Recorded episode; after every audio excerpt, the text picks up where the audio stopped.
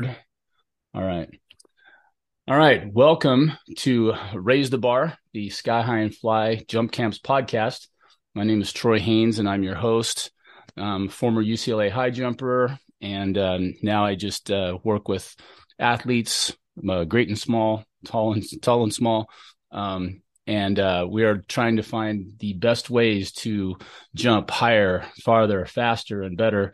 And um, my guest today is Dario. I I did not ask how to say your last name. Is it Saisan?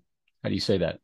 Yeah, English version is probably Saisan. Saisan. Okay. And uh, Dario is uh, we're going to let Dario explain exactly what he does with you guys. Um, I first saw Dario's feed on my Instagram, and I saw him doing uh, incredible work with uh, plyometrics and uh, rehab and joint stability work and uh, all those things are uh, points of interest for us here on Raise the Bar.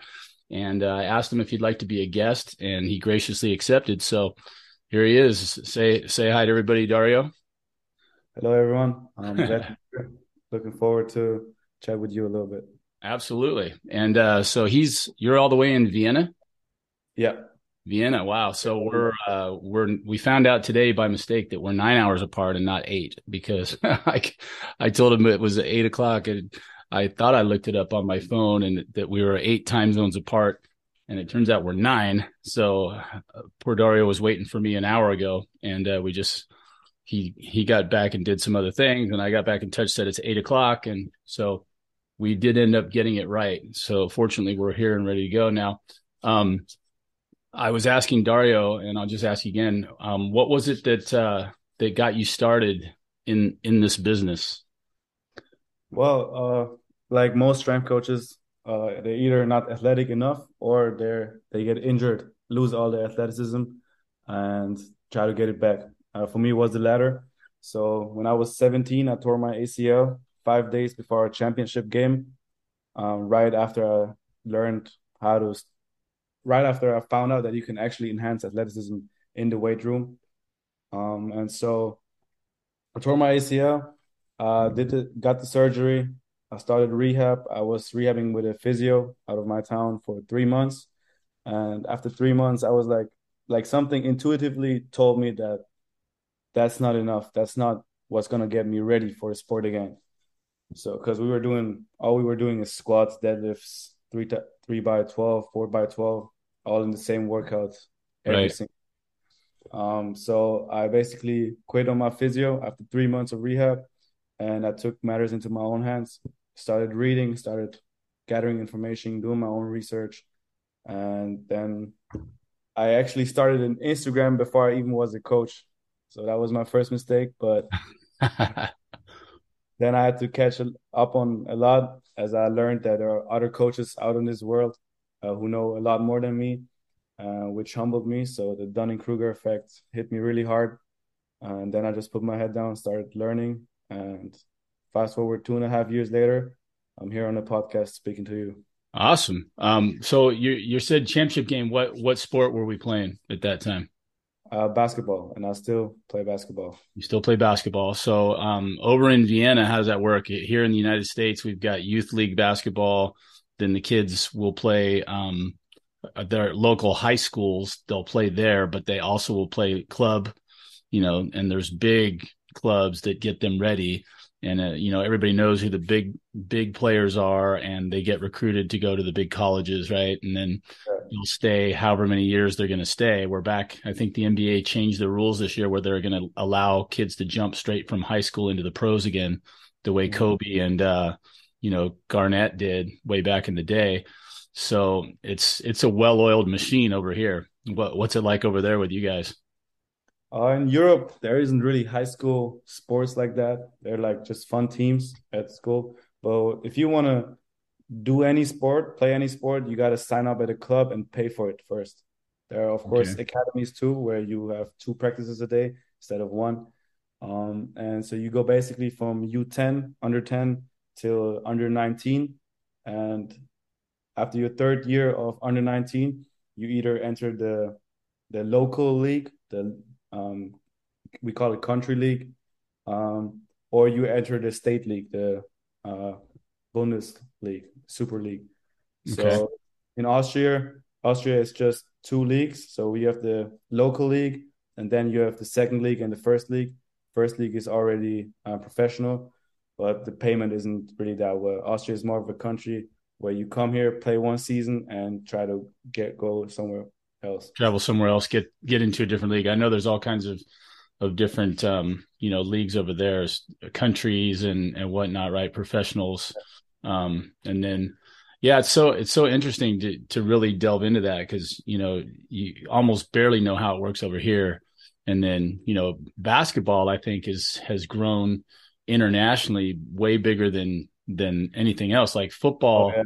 has been trying, right? The NFL does their game in Europe every week, and but and it, it's it's not taken off over there. You know, nobody really wants cares about football over there, American football, but you know, basketball when it went international, you know, and and you know when the NBA really started to to climb and they they really started trying to expand the game into other countries, it just it took off, you know, and and I think yeah. for various reasons, similar to soccer in my estimation, is you know soccer is even easier. You need a ball, and a ball can be anything from a rolled up wad of tape to you know whatever um, it doesn't necessarily have to be a soccer ball. You know, people will be very inventive. You know, you go to a local park and put two trash cans up, you got a goal. And, uh, you know, on one side. So soccer is easy to do. You, you could run around barefooted if you wanted to. You know, you don't need any equipment, right? You just need an open space and two goals. And on the beach. Yeah. And then basketball is the same. You know, you do need a couple hoops, but, you know, if you got one, you can play half court, right? So, it's simple and you know people love it and it's competitive and it's it's been great over here in the states because there's so many great basketball players from around the world and the NBA will find them. you know, if you're if you're good, there you'll end up over here playing for millions of dollars. So um, it's it's interesting to hear that from the other end. So so you started out in basketball and then you you tore your ACL. Now you were telling me before we had a brief chance to talk that um, you when you found out uh, not just you know posing lifting, you know, for the girls at, at the beach, but yeah. that that the lifting could enhance your your skills, right? Make you quicker, make you faster.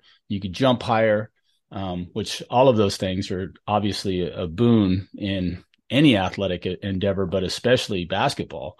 You know, um, once you found that out, you you went whole hog, and this is where you you caught my ear, especially because you know, that first time I remember in in uh, in 1986 was my senior year at UCLA, and P- plyometrics was just starting to become really popular. I don't remember.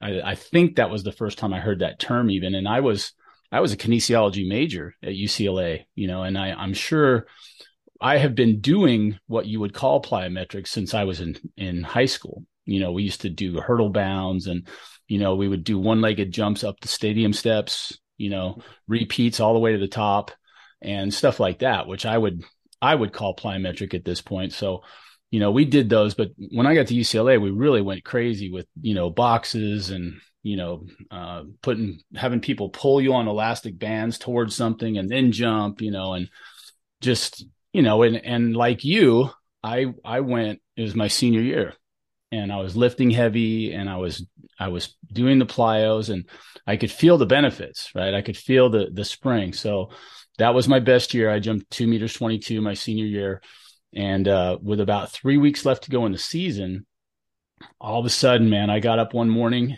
and I swear, Dario, I felt like I, I was an eighty five year old man. Like my knees were aching bad, you know, and my shins were starting to bug me. They hadn't bugged me since high school. And I was like, what is going on? And, you know, it was like, I went to see the trainers and they're just like, yeah, you look like you've got uh, patellar tendonitis in both knees, you know, like what?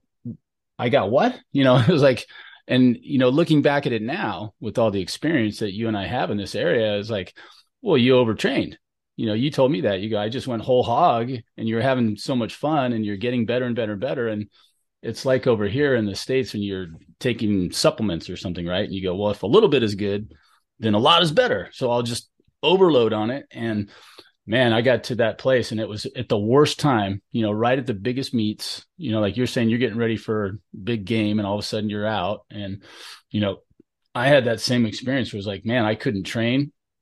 I had to back off on my training, which really messes with your brain because now you're thinking I'm going to be weaker and slower. And, you know, so tell us a little bit about that. How did once, once you had the, uh, leading up to the injury and then, and then how you came back from it? Well, uh, so my whole rehab process started off really bad, badly. Uh, first off, I had to wait two months for my surgery mm-hmm. because I didn't. Because uh, here in Austria, you don't have to pay for surgeries and and healthcare in general, but if you do, you have benefits. So I didn't pay for it because I didn't want to pay a couple thousand bucks at the age of seventeen. I didn't have right. that money. Uh, so I had to wait two months then, like one week before the surgery, I was getting ready for it uh, mentally. I get a I get a letter from the hospital saying, "Yeah, my doctor went on vacation, so I have to wait another two weeks." Oh. So then, in the middle of the summer, I get uh, I get my surgery. I start rehab with a physio. Three months later, I quit on my physio, um, and then I, what I did the day after I quit on my physio, I started reading uh, high performance training for sports. So then I figured out, okay, if I wanna, if I wanna get back, I need to get strong first. So then I went crazy on heavy lifting for about a year. Um, then after a year, I came, I came about the concept that you can't be lifting heavy all the time. So then I completely took out the heavy lifting and I went plyometrics only plyometrics for four to six weeks. Uh, that went well for two weeks or so. Uh, my athleticism increased, but that was mostly because fatigue subsided. Right. So then my knee started boggling me again. I was like a pain on the inside of my knee. My knee would lock up. I couldn't extend it or flex it uh, until I shake it back in into place. So then uh, that was about one year and three months after my surgery and then I would move to Vienna. So I'm from Carinthia originally, and then I moved to Vienna to study sports science. Um, sports science, by the way, is here is like kinesiology, exercise science, all of it together. Okay. Out here. Um, so I moved there, and in Vienna there's there was a single gym, like in Austria in, in general, a single gym that did athletic performance which was called RAVO, which stands for Research Athletes World.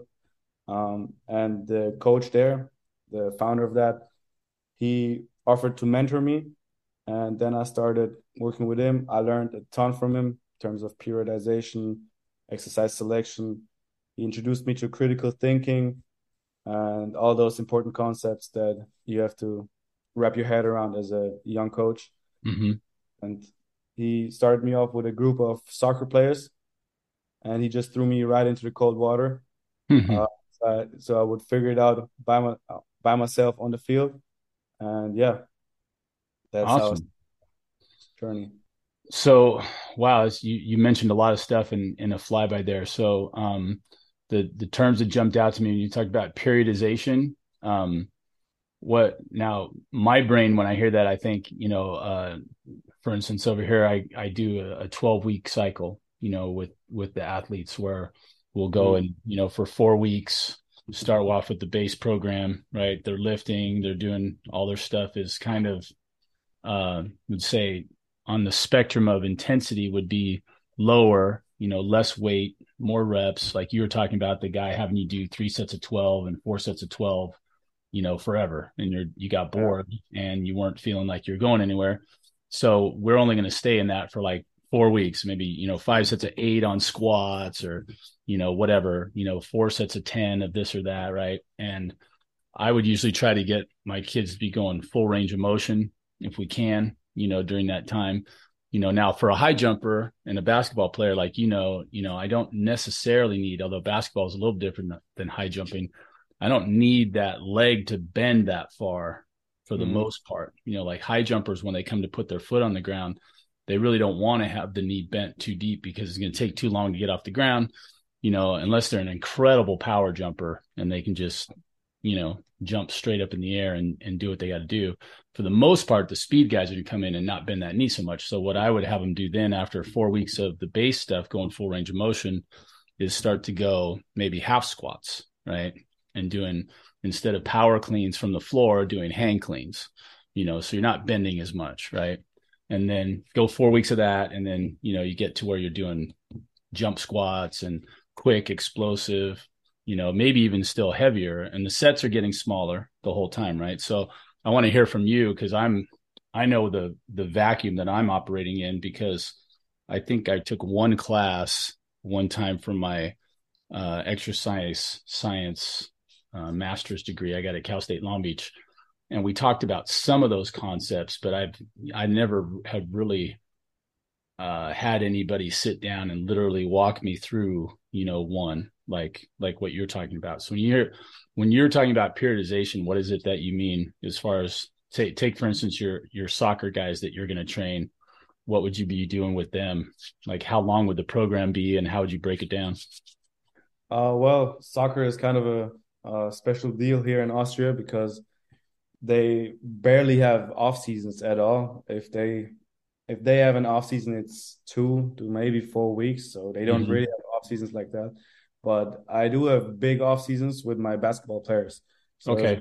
Let's do basketball instead because that actually does work better with, with me. Like I said, I recruit them to high yeah. jump all the time. So yeah, go ahead. So with basketball players, uh, it depends on how far they get with their team in the season, but mostly uh, preseason starts mid August, beginning of September, and season goes until around April, mid May, and if they get really really far, end of May.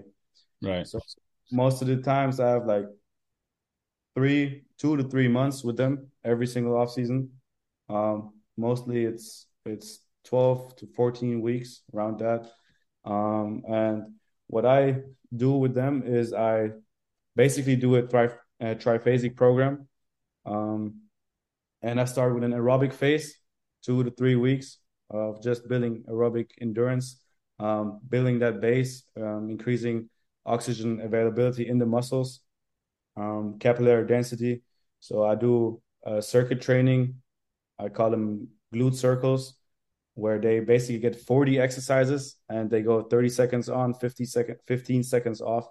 And it's basically full body three times a week. Um, and if they're advanced, I'd go two times a week of circle, a glute circle like that. And the other two days, I do one by 20. Uh, I don't know if you're familiar with one by 20. Uh, no. Huh? Uh, one by 20 is basically you take a weight that you could barely do 20 good looking reps with. And you may take short rests in in in um, in the sets, but you try to go 20 reps uh, in one go. So it builds um, crazy amount of um, just work capacity and technique, especially with uh, more no- novice athletes. So okay. after quick phase, I go straight into the classic eccentric, isometric, concentric um, phases that I got from Cal Dietz. Uh, so it's not complete block periodization where I just go uh, just aerobic endurance and then just strength. It's undulating. So I always have my plyos present at just lower intensities and slightly lower volumes. Right. Um, you could also call it a more vertical integration, where we always have every stim- stimulus present. and we're always training fast. That's the most important part. If I have an eccentric, isometric, and concentric phase going on with an athlete, it doesn't mean that 80% of their program is going to be heavy strength. It's it's just going to mean for me that the the the main lift is going to focus on either one of those qualities but the rest of the program is still going to be fast because i also don't want to be taken away from their sport practice because they're training their skill all day every day during the off season right um, basketball players especially uh, I, can, I can also structure their skills training so i tell them how to do how to set up their weeks the high and the low days and what to do on those days so what I did this past off season with the basketball players was uh, Monday vertical focus, Wednesday change of direction, and Friday sprinting. Okay. So So on Mondays we did vertical focus, so it was some kind of squatting movement. Um, our plyometrics, our bounce and hops were more focused on going up, up for height. Uh, and in the evening, in the skill practice, which I also designed for them, we would do focus on finishing, getting to the basket and jumping, just a lot of jumping um, with contact, without contact, from further mm-hmm. out, and so on. Um, all, of course, in a live setting. So on Wednesdays, we would, we would focus on change of direction, which uh, offered the uh, opportunity to work on lateral capabilities of the athlete and also horizontal force production. So I think horizontal producing force horizontally, especially loading horizontally, uh, is kind of underused in strength training. Um, so we did change of direction work, agility work on Wednesdays, and then in the evening it would be shoot um, creating shots. So different one-on-one situations, just creating a shot with constraints, of course. So you can't right. go to the basket, just creating a shot. Um, on Fridays we would do sprinting, all-out sprinting, and situational live play in the evening. So I make sure that training stays fast, even in the strength phases, and that it works together with with the the skills training. Right. So after the eccentric, isometric, concentric phases, I go into a power phase, power transition phase, if you want, um, which won't go too long for most athletes because I don't see the middle ground in between power zones to matter as much. I think the poles are more important. So really going really heavy, increasing that force output, and increasing that speed output. So speed. So in the power phases, we would just change up the lifts. Uh, we would, or so for example, I would turn a squat, a heavy squat, into a more lightly loaded squat, where I tell the athlete, athlete get as many reps as possible in four seconds. So they start okay. pulling themselves down and up, and right. that increases intense. So they can go against the clock or against each other. So who can okay. get more reps in this time? Who can complete four reps first. Um, and then I would move into the probably the most fun phase to me, um, the speed phase. So this is where we go all out on plyometrics, um, maximum velocity sprinting, and where it all comes together just before they enter their preseasons. Okay. Wow. So um I find that really interesting. Okay, so you're you're on a Monday, Wednesday, Friday there. On on the days in between, what do they do? I know they're still going to be playing their basketball, but do they not see you, or they just do recovery day stuff, or what do they do? Um, with some athletes, I'm gonna have them do um, upper body work. Some athletes are just not uh, are that advanced that they don't really need upper body work as much anymore. We we would do it just on a Saturday, but those in between days, Thursday, Tuesday, Thursday and Saturday. Saturday mostly off. Um, those would be my low days. So I would either either have them do some upper body and core work and mobility work, and that would be working together with the skills training where we just do shooting. So it's one versus zero, no live gameplay, just shooting. Keep it low intensity so they can be ready for that next high intensity day. Okay. Um, so I heard a lot of a lot of interesting stuff there. The um the force production speed lateral when you got to lateral that was one thing i was um this has been about a three year little exodus for me away from traditional you know training. Everything everything that i was doing for the high jump was basically vertical right? So i'm trying to change direction quickly go up and um it it came to my mind. I, have for years I've been teaching guys how to use their arms to get off the ground, and then how to use their knee drive, you know, to get up into the air, and and then what to do while in the air with those body parts because they can't just be waving around. You know, you, you see mm-hmm. guys pop their hands back to their hips or reach for their foot, or you know, and they're trying to arch their backs and do all that stuff.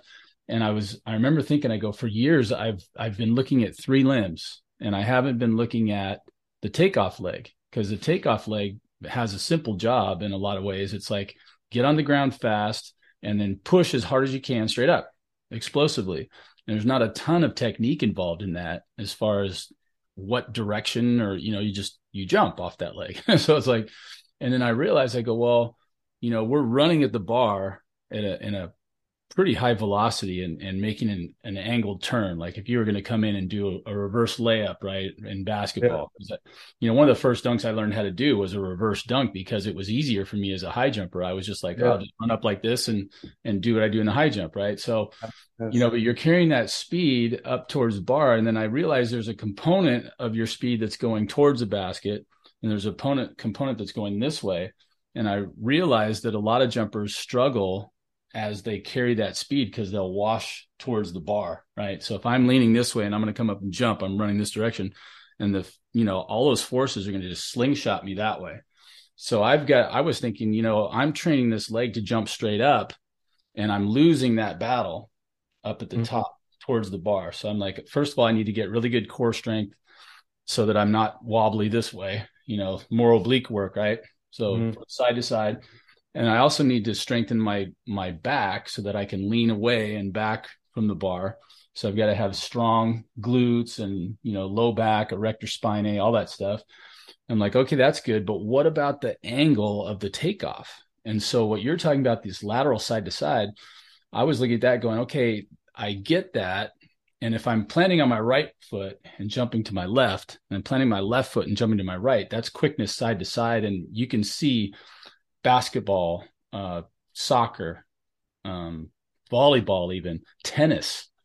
I got to change direction quickly and go get something and hit it or move yeah. or play defense. Right at lateral is huge. NFL as a cornerback or any player on defense, you know, and the offensive guys change direction quickly. Mm-hmm. So I get that. And I was thinking, well, mine's the exact opposite in some ways because I'm going to plant my left foot over here and try to jump to the right, like way back against the grain, you know. And that's when I started looking at both uh, backward plyos, because I've seen people jump down off of a box and jump backwards up onto the box. And I remember thinking, that is not without application to what I'm doing. Mm-hmm. Now, I'm never going to be able to have them at the speed that they're moving plant that foot and jump backwards. That's not going to happen because there's too much momentum. Yeah. But at the same time, I'm thinking if I'm training that, it it might resist better. You know what I mean? Like it might fight the direction change better. And that same thing with, you know, I've had my guys doing bounding where they'll go basically drive this knee up and across and hit and then drive this one up and across, go the other way and like yeah. that. Right. And I, I, haven't seen a lot of that. I've seen a little bit of it, but I'm like, I'm not, I know I'm not a pioneer, but I'm, I'm like in that area. I'm like, I find that really what I would, it's got to be beneficial to train someone to lean all the way in the other direction and then be able to push, you know, yeah. back. So we've started doing some of that. Um, but yeah, when I, I heard that and then the eccentric, concentric, and isometric. This is the first time I've talked about those since I talked with Aaron Washa in the very first Raise the Bar podcast. And he was telling me how important isometrics were. And I told him at that time, which this is now over a year and a half ago, that I had not been trained that way. Over here in the US, they told me when I was a freshman at UCLA and I started taking my basic stuff inside kinesiology, they said isometrics has no place in athletic training. That was back in 1982. so, you know, things have come a long way since then because I know there's a lot of stuff that you guys do with isometrics. Um, so everything, you know, a lot of the things that I learned, I've had to actually unlearn. so I'm kind of envious of you guys, this new, what I'm calling the new school. Um, now, when you did all this, Dario, did you you you sound self-taught and do you have any degrees? Did you get any certifications or anything or is this just kind of you're you're learning on the go and just and going with it? Uh actually like so I already mentioned my mentor uh mm-hmm. me under his wing.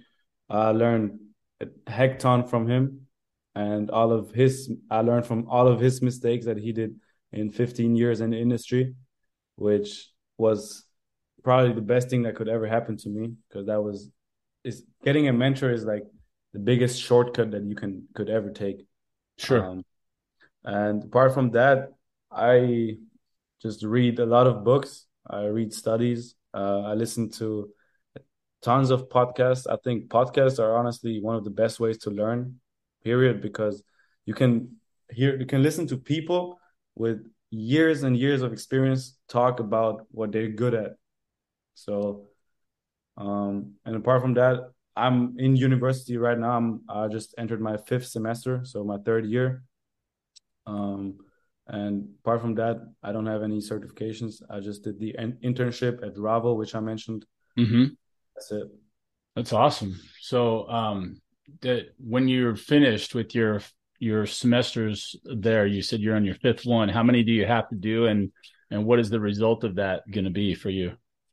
Um, so the Bachelor of Science, you can do it in six semesters, so in three years, but it's going to take me four because I'm already coaching a lot. Right. So, and I, I rather spend my time reading books that actually matter for my job, uh, right. rather than learn study for university because I would say 75% of what I learned at university is kind of useless. Uh, right. And like, and here in Austria, here in Austria, uh, thing is with sports science, it's like sports science is a is a is a major uh, that you kind of made for athletes. So mm-hmm. if you're if you're a kind of a middle ground athlete who's on the edge of going pro and or like pro but can't fully live off of it, you go study sports science on the side. Okay. So that's what it is here. And the, this the whole the whole uh, curriculum is more structured towards not developing coaches or trainers, but rather for um, getting people ready to uh, take some position in a sports club or sports management type of position. Okay.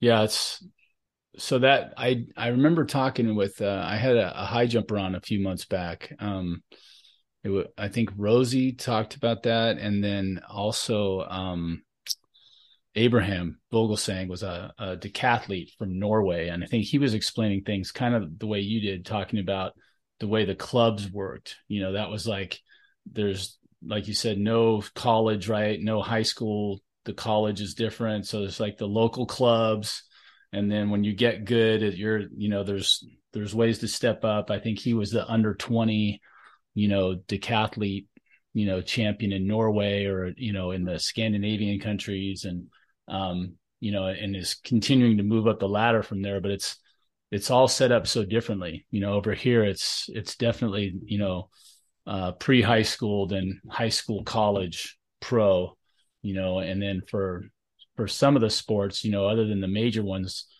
the football, basketball, baseball, hockey, you know even soccer to its extent you know they they can go through that same cycle over here you know clubs all the way through high school and high school and then college and pro. And depending on how good they are they might skip right through the college in a year or two or or none depending on what it is football they have to play two years they don't let them come out early yeah. basketball now they're going right, right away right and then i don't know how it works in soccer um, I think you can skip. I'm, I want to say you can skip it even here in the states if you were good enough to go right to the national team, but I'm not sure. I, I haven't followed soccer as much, but um, all right. So, wow, there's. I mean, I got I have 80 million questions. When when you're doing your your stuff, this is this is just from a, a practical standpoint. Um, I heard you say that the stuff about um, an aerobic phase where uh, lots of reps, right? Lots of reps, full motion. Um, your your circuit training, you know, thirty seconds on, fifteen seconds off, or you know whatever it is. I'm sure you can play with that. I know that you yeah. can do whatever you want with those parameters. Um, and they're sweating like pigs, and they're you know, uh, my mind right away went to, okay, if we're going that that many reps aren't they going to slow down and isn't that going to be detrimental to speed? And then mm-hmm. i know you don't stay there that long right? That was the base training you were talking about. And then you yeah. move on into something else. So i was thinking about that. And then i also was thinking about when you mentioned power i remember just recently talking to some of my athletes i said you know i i kind of forget my training sometimes i'm like because in high jumping they talk about power versus speed. Okay, mm-hmm. say okay, power jumpers are slower, you know, and they gather their arms and they just blam, they just blast off. It's kind of like you know uh hulk smash you know like the stronger the stronger hulk gets the, the, faster and higher hulk jumps you know and um it's like and then some guys are just taller and lighter and faster and they just you know and they're off the ground and boom and those are the guys if you were playing basketball with them they you might not be able to jump up off two feet and do anything because they really change their speed into lift you know and they got to have some room to do that where the power guy might just grab the ball and jump up and tomahawk you know yeah. yeah. One step no steps. You know i i tell this story to my kids sometimes. My mike izzy if you're out there he was a javelin thrower at at ucla when i was a freshman and we were on the basketball court you know and uh, talking really. And then a ball comes rolling down and and bumps into mike's feet you know and we're standing there talking. He reaches down picks it up and then just jumped, you know, from the ground straight up and tomahawk just like this on the and I'm standing there watching him and I'm like, okay, first of all, I'm the high jumper. you know, like if anybody can do that, I expect it to be me. And secondly, he was like 230. I mean, he was a big dude. You know, he's a javelin thrower. He's like powerful upper body and all that. And I go, dude, how can you do that? And he's like, he goes, Hey, I do, you know, I do power cleans with 385, you know, I do squats yeah, right. this. He starts giving me these numbers and I'm just like, what? And I'm like, look at that, you know, just, you know, power, just literally. I mean, he, he squatted down deep knee bend, like we're talking about, didn't, wasn't a quick explosive load. It was just a power. And so, you know, I started getting my introduction into power, speed. How do you train for that? you know, all that. And I, I keep forgetting power is force times velocity, correct? Mm-hmm. So power is both. I mean, in a way, if you go, somebody's more powerful, they should be both stronger and moving faster, right? Right. And I can train. I'd like to increase both of those. I'd like to get them to be more powerful and be able to move faster, right? So I started thinking of that in, in the way that my brain has been thinking about power versus speed forever. And as far as a high jumper is concerned, and I remember thinking, well, wait, you know, power and eh, these are both kind of related and on the same spectrum. You know, you got to find out how to how to maximize these, right? So, um, and then with that, here's my next question. I'm sorry, my brain, sorts, right, all right.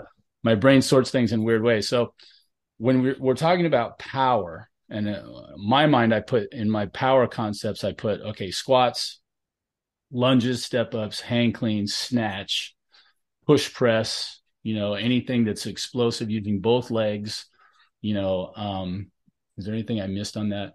I like to do forward and back lunges. I like tons of step up work on single leg, you know. So most of those I just listed were two legs, except for the lunges and the step ups, right? Mm-hmm. Oh, deadlifts, now I was I'm not a big deadlift guy. At UCLA we didn't do deadlifts, but I understand them. I have done them and I see them as almost like a squat variant basically, right? I mean, it's not that much different. Yeah. It's a way of doing a squat where you don't have to put the weight on your back and, you know, balance and do all that stuff and put that weight on your spine where you can just grab down with your arms this way. In some ways it, it would seem like, you know, maybe I should have done that more. My back would bug me less. But um you got the two-legged and the single-legged powerlifts. Those are that's what I think of as power. So forgive me if it doesn't match up with with your definitions. But then I would go, okay, those are my power lifts. And my first question is, I know inherently I can't do all of those, or should I be doing all of those? Like when you do your power, do they do do you pick one of those and kill them on it or do you you know put in a mix of those how does that how does that work with you in your training uh, so in my training, uh, when I started out, I used to be a big let's train for if you want to if we want to be powerful, let's train for power. Uh, but as I have learned more and tried out a few different things and saw the results from those, uh, came to the conclusion, also talking to other coaches about it and having discussions, is if we look at power the way it's defined in biomechanics, um, force times velocity. or um, work divided by time. It's just a physics measurement, really. So it's nothing. It's nothing substantial, real that you can uh, harness. So if we, so basically, if we want to be powerful, we have to be strong and fast, as you have said. But doing an exercise that displays power, that just because it it just because we produce peak power, so to speak, measurable peak power, doesn't mean we're getting the most powerful that we can be. Right. So it so I've come to so basically I've come to really just working the pulse. So max force and max speed. And the power it will it will you will put everything together by yourself just by doing plyometrics and um, training your skill, jumping high or playing your sport. So for my power work, what I if I if I'm gonna use power work, so using around 30 to 70% of one RM, it's really just gonna be to potentiate an athlete for either a training session, a sports session that is coming up the same day or the day after. So before game day, I call them um, game prep lifts. So we're just gonna come in, do maybe two sets of two of a banded trap bar deadlift together with some plyometric just to get the nervous system firing and get them ready for the next day. So if I want to develop a powerful guy, I'm gonna make him lift heavy and I'm gonna do him tons of plyos. And adding to um, maybe just let me ask you, are you a speed jumper? I was more of a power guy, um, but I'm I'm right now when I'm looking internationally at most of the jumpers, both men and women, I see a preponderance of speed, what I would call someone running really fast and changing it into lift as opposed narrow to hips, right? Narrow yeah. hip. Narrow yes, yes, tall, thin, a lot of single armors. You know, they run up and this arm goes up. And so they're generating force with the backside arm and the drive knee only. This mm-hmm. arm just makes them taller you know, and yeah. some of them are already six five, and so when they get this arm up here, they're even like seven feet tall. Their center mass is way higher, right? So yeah, yeah. So uh, talking about the the compound lifts. Um, mm-hmm. So for every athlete, the way I start training athletes is I I don't really have a formal assessment the way it's taught in schools or in, in, in certifications or like anything like that. I basically start an athlete training and from the first training session i see what they, where they at. So they say this is the whole progression timeline of an athlete. So if i get an athlete and he's here he's to be doing these type of lifts. If, if he's here he's to be doing the easier lifts. So a goblet squat so you might if he's a super novice start off with a goblet squat a sing a hand supported single leg rdl with a dumbbell right and if more advanced we're going to move to more advanced versions and depending on their body structure, this is how I individualize the most. I'm gonna um, select their exercises. So I'm not gonna deadlift any narrow, thin, springy guy because it they just don't have the space in their pelvis to hinge back that far. So okay. If, so if you throw in if you have a super springy, narrow guy, so like um, narrow narrow rib cage and an even narrower pel- pelvis, and you're gonna make him do deadlifts, you're just gonna compress the the heck out of his lower back, and that that's when the low back issues might start turning. Right, right, okay. Um, so like narrow, springy guys, I always have them squat, um, front loaded with their heels elevated. Not always, yeah. of course. There's times where we wanna we want to compress them a little bit more so like get a good load on the bar just to drive some systemic um, just to just to make the organism really experience a lot of force in a way that right. they could in any other setting. So a back squat will be better to get someone to really experience a lot of force on their system. Well, you can do more with the back squat just because of the loading, right? If you got it behind your neck as opposed to in front because it's harder to balance, right? So right. Back squats can be easier. Now that the foot elevation thing is another one. Um, uh, you know, for a long time, I remember even when I was a, a Bruin at UCLA, we were we weren't elevating the feet. Like lots of times is come down and, and make sure your feet are flat. And now I'm seeing a preponderance of work with the slant boards, you know, yeah. put your heels up on whatever. And you know, it's it's funny for me because my calves from the time I was a kid, you know, my my gastrocs and my you know um, soleus muscles, for whatever reason, were always just badass. Like I've got really good calves for whatever reason. And my mom used to, when I was a kid, she used to stand me in the corner when I was being bad. And I remember she came over one time and she goes, Why are you standing on your toes? And I was like, What do you mean? You know, she goes, You're standing on your toes.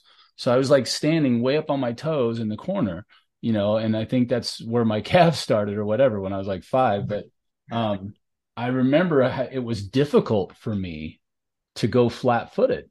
Like mm-hmm. you know, they were saying stay on with your heels on the ground, and I was like, I can't even balance doing that. You know, I felt awkward.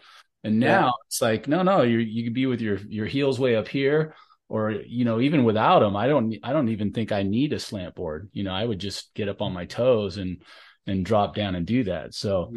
What is the? I guess, like I said, I got a million questions. Um, we got to be careful because we'd be sitting here for three hours. I get in trouble. You get in trouble. Um, I get in trouble with my wife. Okay. Um, the um, girlfriend is there? Yeah, right. what are you doing? You talking to some guy in America? What for?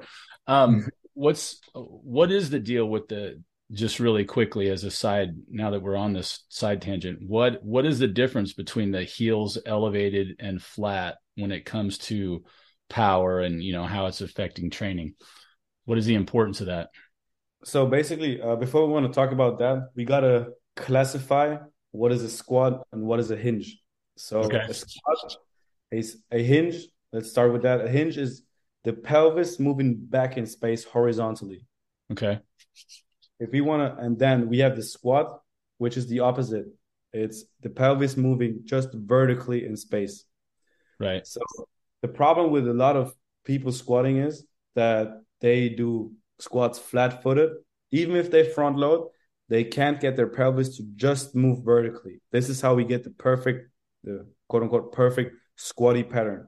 Okay. So athletic performance, if you want to um, minimize the negative drawbacks or the shape changes that come from really really heavy squatting or having compensations within your um, lift lifts, is that we want to make the lift as true to the lift as possible. So if I if I want to squat someone, I want to make it squatty if I want to hinge someone, I want to make it hingy. So if I want to make so like there's a like from all the athletes I ever trained, there's probably like I don't know three or so that could do a flat-footed vertical squat. So it's really just a small percent of, percentage of the population that can that can do a perfect vertical squatty squat with right. feet. So if we elevate the heels, we can take that ankle mobility um, out of the equation, and we can allow them to just drop their pelvis straight down, which right. will make squat squatty because they can also keep an upright torso, like it is in jumping, for example. Right, right. So, um, but on the flip side of that, if someone has has problems hinging, which is sometimes the case with uh, with narrow bouncy guys, like you can see them in in high jump for um, especially, they will have we can do the opposite. So we can elevate their forefoot in order to put their hip into more internal rotation to start with, so they can have a more uh, have an easier time sitting their pelvis back in space. Okay, so you'd actually elevate their toes and drop their heels down as they're doing the lift. Uh, I just yeah, I just put the slant board or like a little squat block. I just put them under the forefoot. Mm-hmm. Okay. That's interesting. So now, uh, I I get the squatty movement, and you're saying to go straight up and down. What what about the hinge? I'm I'm not clear on the hinge. What is what is a hinging type uh, exercise, and why why do they need to be doing a hinge as opposed to a a squatty move? So a squatty move is inherently going to be more knee dominant, so it's going to lo- load the quads more. If okay. you want to load post posterior chain, we're going to want to do hinging movements, so hinges. Um, so for a hinge, the most important thing is that we, and for also for a squat, is that we get the hips to extend before the knees. So we want to delay knee extension. That is going to take off. That is first of all going to optimize the kinetic chain and the, the sequence of the kinetic chain to transfer forces from the hips to the knees to the ankles into the ground.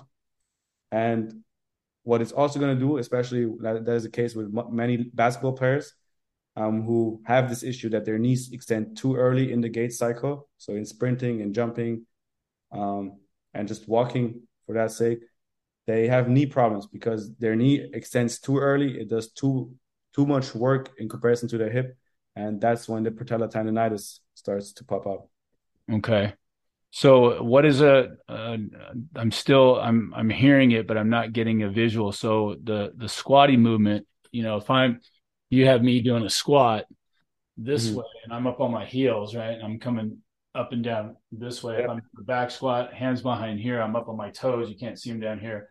Then when this posterior chain, I had this described to me by um, a, a, sports uh, physical therapist here too, and and I, it's the newer terminology. I'm I'm terrible at it, so I don't understand posterior chain, and then the when you're talking about the hips moving before the knees, I'm I'm like this super fascinating. So I just want to make sure I understand it. So what kind of a lift would we be doing? Is it still a squat just done a different way, or is it a completely oh, different kind of exercise? Sorry, I, forgot to answer that question. Uh, so for posterior chain, we can do um, deadlifts, which are going to be more hip dominant. Um, hip deadlifts, um, Romanian deadlifts, uh, uh, hip thrusts. We can do uh, glute ham raises. Um, what I would call a glute push, like when you're laying on your back and you're thrusting your hips up with your your feet locked on the ground, right? You've got to like exactly. that's a hip thrust. That's a hip thrust. Yeah. yeah.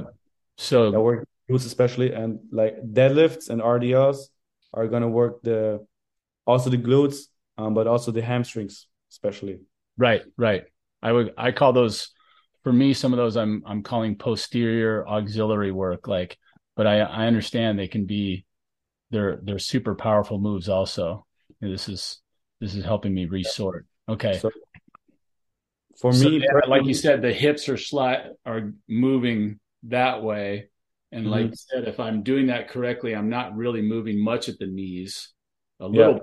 but I'm the the movement is hips because I'm trying to move my hips to get my hips right. higher, right? So that's when I have a guy on their back, we're I call that pit work, but we'll lay horizontally, and I'll have mm-hmm. them push their their hips up, you know, with their.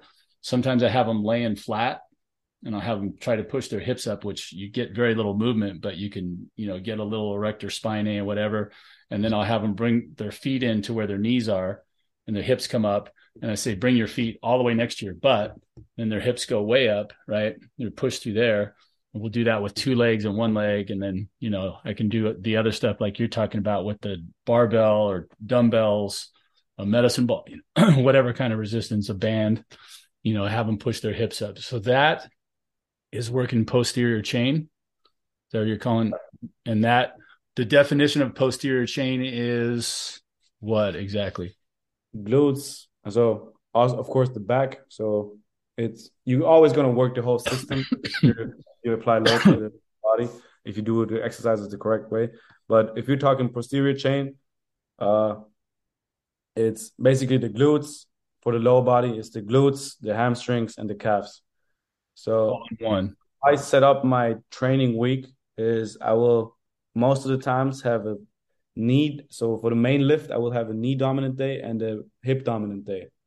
So for the knee dominant day, I'm going to use the squatting movement as the main lift. And for the hip dominant day, I'm either going to use a deadlift or some type of single leg hinge variation. And I'm gonna I'm gonna load it really, really heavy. I don't have auxiliary work like that. I go big on on split squats. I go big on single leg hinges, single leg RDLs, and I go yeah, I go big on hip thrusts if I'm gonna. okay. Um just as a curiosity, I mentioned to you before, I, I have a thing and and this is not trained and this is this is me. I'm like I said, and I, we're we've been talking for close to an hour now. And if you're still with us, this is uh raise the bar with Troy Haynes. This is my guest Dario Saisan from uh, Vienna um, and he's we're talking about uh, sports training and um, you know explosive sports training where uh, Dario's working with basketball players and I'm assuming you you, you do get some soccer soccer basketball yeah uh, soccer, basketball, volleyball. I also had a had an MMA fighter once, and also a model, like a female model. Right. Yeah. How about uh, any tennis, anything like that? Uh, no, no tennis. No tennis no. players. Tennis is a slow to adjust sport, but yeah, I've I've been seeing there are some that are starting to see the value of the agility stuff. Um, mm-hmm. That's a that's a sport where they just want to go hit the ball for three hours straight, right? So it's hard to train them after that. They're gonna be tired. But uh, um, okay, so anyway, getting getting back to where we're going, I was, you know, all this stuff that I'm doing, and especially here on Raise the Bar, is is the peek behind the curtain. So um, and Barbara Bachaka, who is my my strong right hand, who helps me do a lot of stuff with Instagram and um, you know dealing with uh, the the microcosm of things that I don't understand on the internet. we're we're going through, and uh, she calls people that don't show what they do on their uh, feeds or doesn't reveal what they do in their training. She calls them gatekeepers.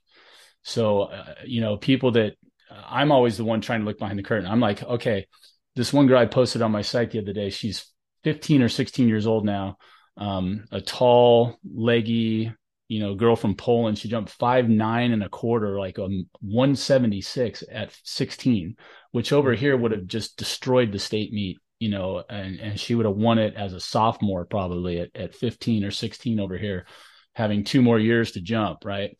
And yeah. I'm watching that going, okay, well, how in the world can this little, you know, thing jump that high? And I'm watching her technique, which is outrageously good. But I'm like, I understand the technique part. I can train all of that. I'm like, she's got to be doing something else, right? And I'm like, there's nothing else on her feet. And I'm not calling her a gatekeeper, but I'm saying, you know, when I look at these coaches, some people are very open and here's what we're doing. And a lot of people are like, nope, I've got my little secret and you're never going to find out. I'm not writing it down in any book anywhere. And it's just going to be the people that come to train with me. And so, you know, I'm like, I'm that guy that's like, I want to look behind the curtain. I want to know what it is that you're doing that's, you know, creating success. So, you know, a lot of my stuff has been like you're saying, it's it's trial and error because there's no textbook over here on how to take someone, you know, say young and you know, the, the textbook over here also says you can't start lifting weights with young kids until they're you know what 14 or 15 right? Mm-hmm. so here in the states traditionally they don't lift all the way through middle school. So when they get into high school as a ninth grader when they're 14 then they can start getting in the weight room right? So we've got all these things going and then like okay how am i going to train them to get to the level where they can do the really high explosive stuff? Because i think sometimes some people go power too early you know they're not ready for it and they'll they'll get hurt. You know they're not really in the kind of shape where they can do heavy plyometrics the heavy power you know it's they're not ready for it yet. So we're going along that line. And then you and i were talking i said well i want to do uh, full range of motion. I'd like to do the the power work which i was calling power cleans step ups you know squats lunges deadlifts. We put all those in there snatch right? Um, and now I, you're making me think. I'm going to go back and go okay which ones of these are these all knee dominant? Like every one of those that i listed are those pretty much knee dominant? Uh, Squats, step ups. lunges step ups. Step, uh, step up, big hip, hip, hip dominance. So there's a study that showed uh like it was a hypertrophy study that showed that step ups are one of the best one of the best exercises at activating the glutes so step ups, hip dominant, the, the a lunge or a a split squat, depending on how you do it, can either be knee or hip dominant. Right, right, right. With the eh, depending on the length of the step, right? If right, it's a short right. step, you get your knee way out in front, and if it's a long step, your and knees upright behind. torso. Yeah, yeah. Upright torso, short step, knee over the toe. It's more knee dominant. It's always. Right. It's not completely knee dominant. It's always a spectrum. You're always also using your hip. Right, right. If you're gonna have a long step, lean forward, um, knee over the over the ankle. It's going to be more hip dominant. Um, RDLs, okay. lifts, all hip dominant. Um, and then any squatting movement is going to be uh, knee dominant. Okay, so uh, you know, going back through that, I'm I, this is great because I'm it's I'm gonna be taking I'm taking notes and I can go back and watch this anytime, but I'm going through and going okay. Then so there's the the range of motion deal. I was always taught full range of motion is better, right? If you can, mm-hmm. you want to train the the whole fiber throughout the length of motion. So a full squat all the way down, all the way up. But when we started doing squats at UCLA, like, well, you you want to make sure you wrap your knees and you want to be careful about going full range of motion a lot because you can do knee damage, right? You can pull that patellar tendon or the patella back into the knee and blah blah blah. And then now I'm looking at the knees over toes guy, and he's like, you need to go all the way down, you know. So it's like you've got both sides of that argument, and I've had people almost yelling at me from both sides, you know. So I'm like, okay. But as far as from what I understand, full range of motion to me means the longer the stretch I get on the muscle, when I can train all of the fibers all the way through the range of motion, that's going to increase power and speed, right? They should be able to get them depending on how I'm moving now. I know we got to throw that in there. If I'm if I'm moving slowly through the full range of motion, maybe I don't produce more speed, but I will strengthen the fibers throughout the full range, right? And then ideally, um, but again, if we're doing it fast at the end, okay. So I was taught full range first, during the base, half squats, say half range to the middle and getting heavier. And then like those quarter jump squats. Like I remember um, Sotomayor, Javier Sotomayor, the world record holder in the high jump, came right after he broke the record over here to the States and jumped in a meet. And I got to jump against him at, at UCLA. It was great.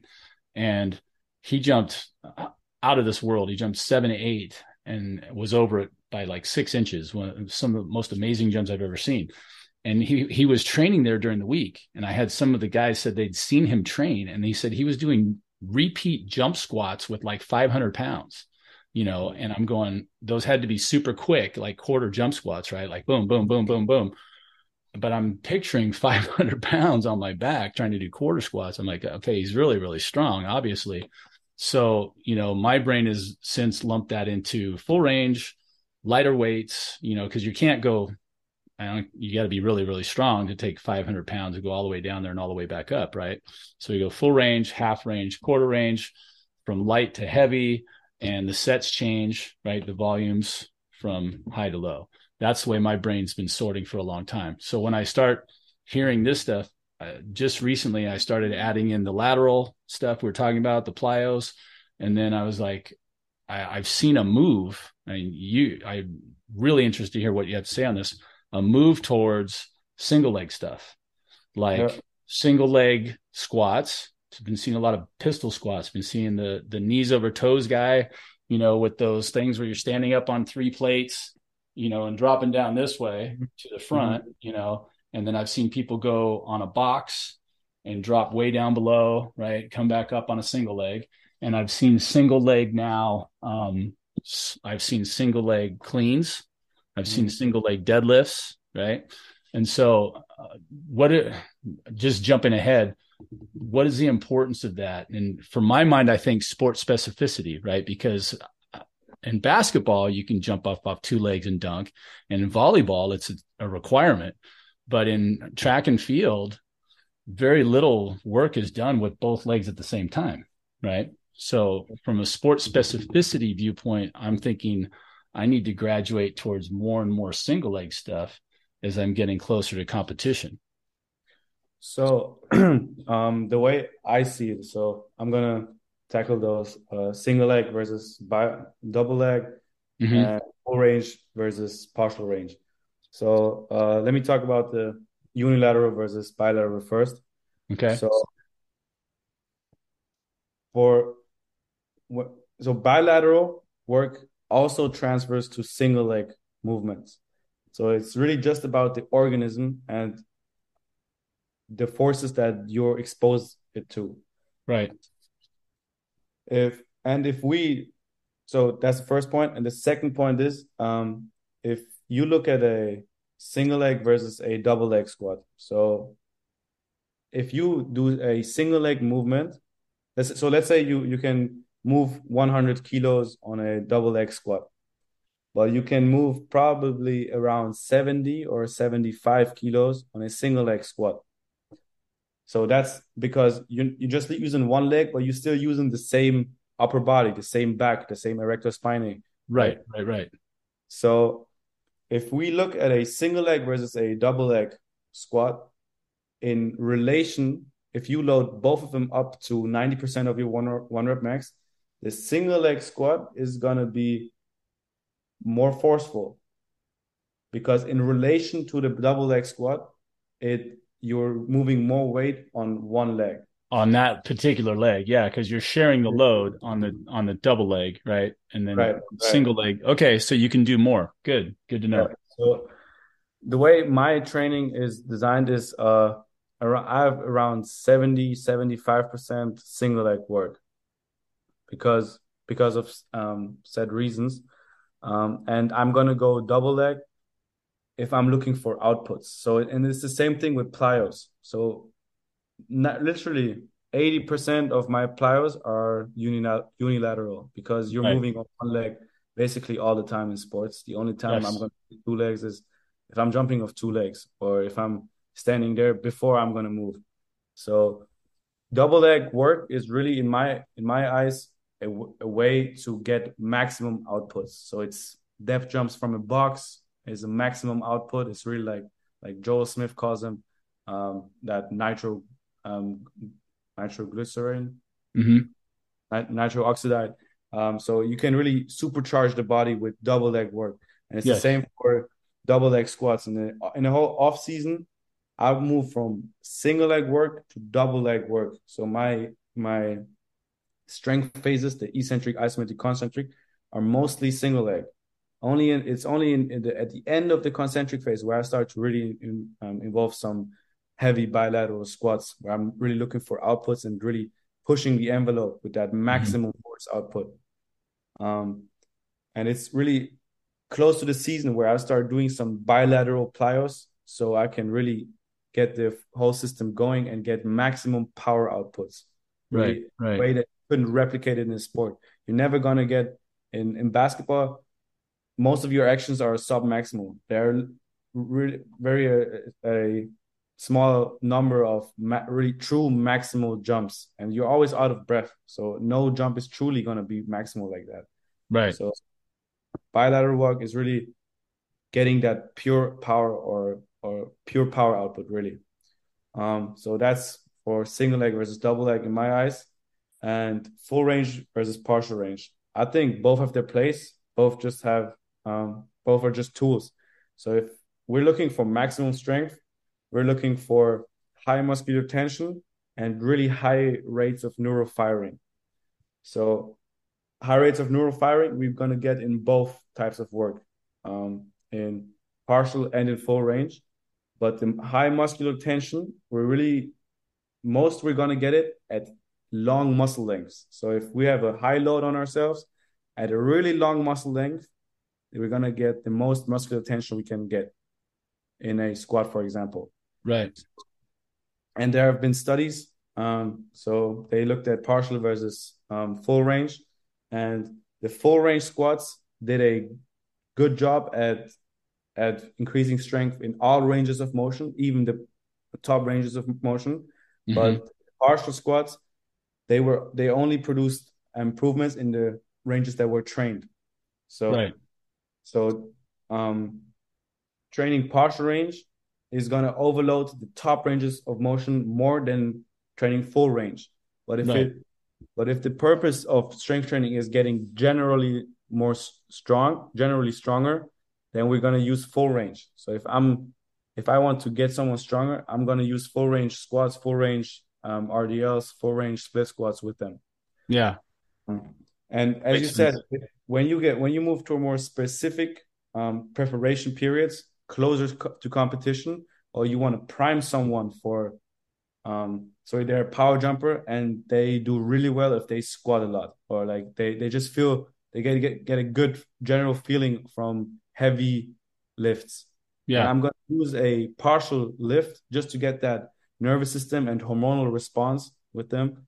Um, right before the competition because they like it and that's what their body likes. Right.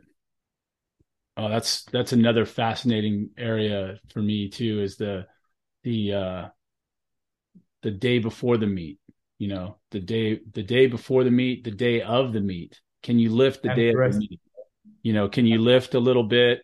Um, you know, I, I remember even back in 1986, one of my coaches was talking about let's do some squats, but let we'll go light and we'll go fast and we'll be done, but mostly to get that neuromuscular firing like you're talking about and then go. Someone ready for Yeah. Yeah. And that's that's a great topic. We have to do that another time. Um then the so the full range um I like that that that discussion there. Full range is important. Obviously you're getting the full stretch of the muscle then the short range like you're saying as a primer and I can do a lot of uh, you know the short range of muscle movement. The advantage there is I can do more weight because I'm not going to go very far, right? I'm going to do a you know a quarter jump squat is not really that deep, and the idea there is it is very sport specific in the high jump. If my goal is to get on and off that leg quickly, so I don't want to have the knee bend a lot. I want it's going to flex. You know, if I if I put my foot out on the ground and it looks the way some people do it takeoff is they're leaning back like this you know from their heel strike all the way up through their body is a straight line Yeah. Foot looks like it's locked at the knee when it hits but as i'm coming forward i'm just stepping through so it, Yeah. it does bend and then come up off of there you know but the the range of motion through there from a zero at leg you know knee lock to bend and then extend back to zero we'd Mhm. like that in in my thought process to be as limited as possible or, or i don't know that i don't know if you've seen any of the biomechanical a- analysis where they'll they'll show a guy throw a stick at the ground for the high jump and it it hits and the stick is straight so it hits and it bounces and it goes up and it starts to rotate just like the high Mhm. jumpers do i mean Okay. literally I haven't seen that, but that sounds interesting. it is interesting, but and a lot of people use that to say, well, you don't really need to use your hips or anything. You just need to hit this right takeoff angle and you'll flip around. I'm like, well, there's a lot of problems with that analogy for me because the stick doesn't have joints that Mhm. wobble, you know. So first of all, our stick is not a perfect biomechanical stick. Secondly, once I'm off the ground, I don't want to stay long because I'm going to spin slower. You know, if I can shorten the body in the air, the way they bring their arms back and they bend their knees up and they throw their heads back and they get into that arch position, which you can see behind me on the raise the bar thing, that will spin quicker, right? Once they're in the air. So it's like, but as far as getting off the ground and maximizing your your vertical, you know, force and your your center mass being as high as possible, and that quickness of changing the direction to the boom, like everybody talks about, you know, it's like one, two, three, boom, boom, bump, bump, bump. I'm going to get off the ground quick. I don't want to go bump, bump, bump, bump, bump. You know, that long, low lamb. When I do that, that's again the difference between a power and a speed. Somebody who's more powerful might stick that leg out there and generate a lot of force and change direction and, and then come up out of it because they can do it. You know, they're strong enough. Whereas a speed guy, like you're saying, if you take a skinny guy down there and their their leg goes down there, they're not going to come out.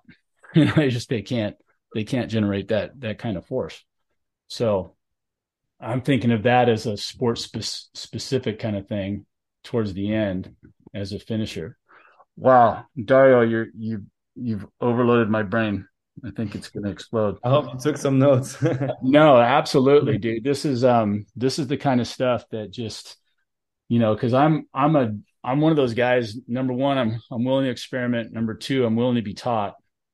And number number three, I'm just like I I've always learned this way for whatever reason, you know, um, from the beginning, you know, from having coaches that you trust where you're just like, oh, what's the workout today? You know, and they do the thinking, right? They go, we're gonna do this and this and this and this. That's great. And you go along and you do that. And when you have good results, you're like, boom. And then sometimes I've gone through periods where I didn't have a coach. So now I'm like, okay, I'm training myself. What should I do? you know, it's like I remember what I was taught. And then sometimes I didn't always agree with what we were doing, but I did it. And so you, I'm a tinkerer, right? I start tinkering with things. And, you know, the the lab is out there on the track and, you know, you you can see the results and how they look as they're going up into the air. And then you know you get the test back and the the test is competitions. You know how did they do? And yeah. you know you can see the results lots of times you know um all right well the first thing i was thinking too is i gotta i gotta travel to vienna to come see you at, at work and uh secondly we got to do this again man this is there's so many things that I want to talk about. Um, I keep bringing up on here on Raise the Bar that uh, not only are we looking at uh, coaches, athletes, um, trainers uh, like Dario here, um, you know, that are uh, pushing the envelope and what they're doing, um, having success in many different ventures and sports and levels. Um, also, I want to, you know, branch out into nutrition how nutrition affects you know what you're talking about. You know do you guys you know get into that with your athletes? I'm i'm would be willing to assume that you are because if they're training at these high levels then they have to be eating you know well right? Correctly. yeah. So i'm i'm sure and that's a a huge area over here. You know i i told this story to someone the other day. I said well you know, I when I first got to UCLA, I was a six three. So what? Like I was a, I don't even know what that is in meters. I should. Um, six three, one ninety nine. One ninety nine. One. One ninety one. Sorry. Ninety one. Yeah. Um, I'm about six three, and I was, you know, hundred and eighty pounds, whatever that is, kilo wise. So, you know, I, and I was, uh, I I always thought I was skinny, you know, mm-hmm. and I my brain, when I heard the word skinny when I was a kid, skinny was equated to weak. So I was always like, I didn't like being a skinny kid. You know, I wanted to put on some weight and and do that. Well, I couldn't do that in high school to save my life. You know, if I ate everything in the room, I was still going to be 180 pounds. You know, mm-hmm. and it just wasn't any way around it. I could get stronger and all that, but I was not a bulk builder. And then one year of college, I'm six three and a half now, and I'm 195. I put on 15 pounds that freshman year, and I didn't get any really that much stronger. I just kind of stepped into my man body a little bit, and then you know I had to undergo a corresponding change in power.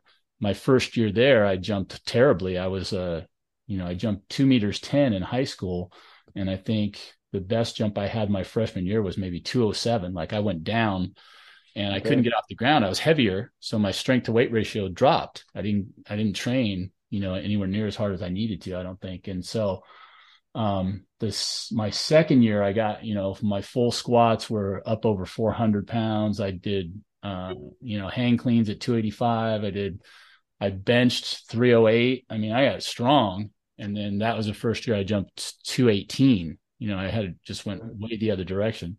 11 centimeter improvement over the bad year, but even a big improvement from, you know, my best in high school. So like, okay, that is important. But I also had the two jumpers that were with me. God bless them. Dell Davis, seven, seven and a quarter jumper. Lee Balkin, you know, at the time was seven, four, ended up jumping six or seven also.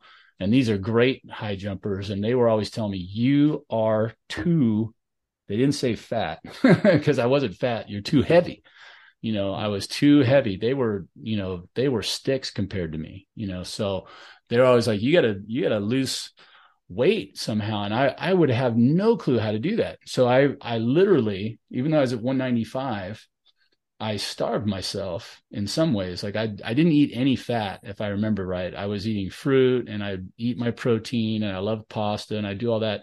And i was in that mode where i would burn everything and then we were i was fortunate enough you know in the ucla kinesiology which they don't no longer have that department but at the time it was one of the tops in the states for sure and maybe in the world i don't know. They had great lecturers and all that but we had those tanks those water weighing tanks. So they would do the real official you know thing and we were happily you know led down that road as lab rats. They were just like throw them in the water and see what their body fat is you know and i was like i got in that thing and i just went boom right to the bottom. I mean, I was just sitting on the thing and I'm looking up at the top and I, I hadn't even let my air out yet. I let my air out and I'm sitting on the bottom of the tank and they come out and they go, your body fat's 2.86%. And I'm like, and I weigh 195 pounds. Right.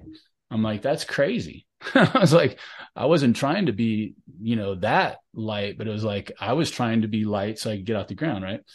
And I, I interviewed, we talked about Jumpman Westner, you and I, before we started. But uh, when I interviewed the Jumpman, he's like, he feels real comfortable at 205. Like he wants to be heavier and more explosive. And this, I couldn't have dunked from the free throw line in my life. And he's, you know, at 205, he's, I've seen some of the videos, he's a couple inches behind the takeoff uh, from the free throw line and able to dunk. So I'm just like, you know, the strength. You know how, how high he? Sorry, he, do you know how high he jumps? High jump? Yeah, he's jumped five and a quarter, which is two, I want to say 225 or 226. He's up there because the Olympic trial height was the A standard was seven five and a quarter, I think, and then the B standard was down at like 220, like seven two and a half. So yeah, he I know he hit the higher standard and he made it to the final in 2021, but he didn't mm-hmm. he didn't make the team. So uh yeah, but he's five and a quarter, which I think let's see, 220 is two and a half, 225 is four and a half. So maybe it's like 228 or something. I forget.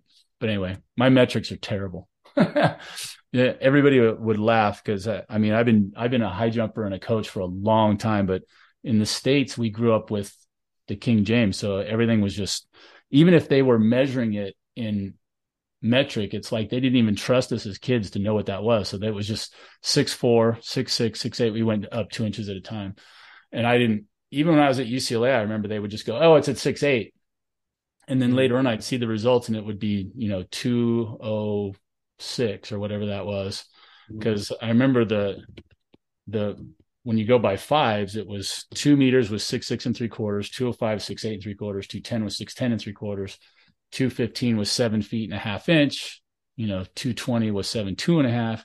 So it wasn't always exact, and they didn't bother to tell us. They would just move it up, you know, and mm-hmm. I'm pretty sure they were just going by the five centimeter protocol.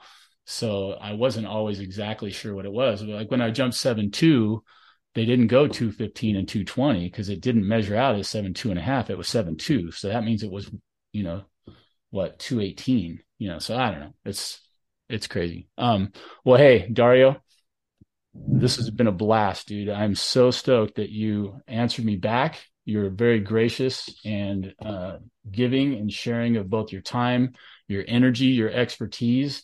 I'm super impressed with you as as a person. The fact that you have taught yourself all this stuff. The stuff that I see on your feed is amazing, high quality. I see you working, I see other people working, doing high quality stuff. And uh, man, just God bless you. Great work. I hope uh, you know the best for you. Um, you're up to 20,000, what, 21,000 followers here on Instagram and growing daily, I'm sure. Um, I'd love to do any kind of collaboration. So put it in there, let it rattle around. Let me let me know if there's any ideas that you come up with. Uh, I'd love to work with you, learn from you, um, experiment with you on athletes with their knowledge, of course, and uh, you know continue to grow. That's I I am not a gatekeeper. I am Mr. Curious, and I want to know how to get my athletes to jump you know, higher, faster, farther, all those things. And whatever's going to get them there, I'm going to use it. So you, you can count on that. And if you ever write the, uh, the manual, I'll be the first one to buy it. For sure. yeah. Thanks, Troy. I really enjoy talking to you and seeing your side of the world. Uh, and I must say, like seven two is impressive.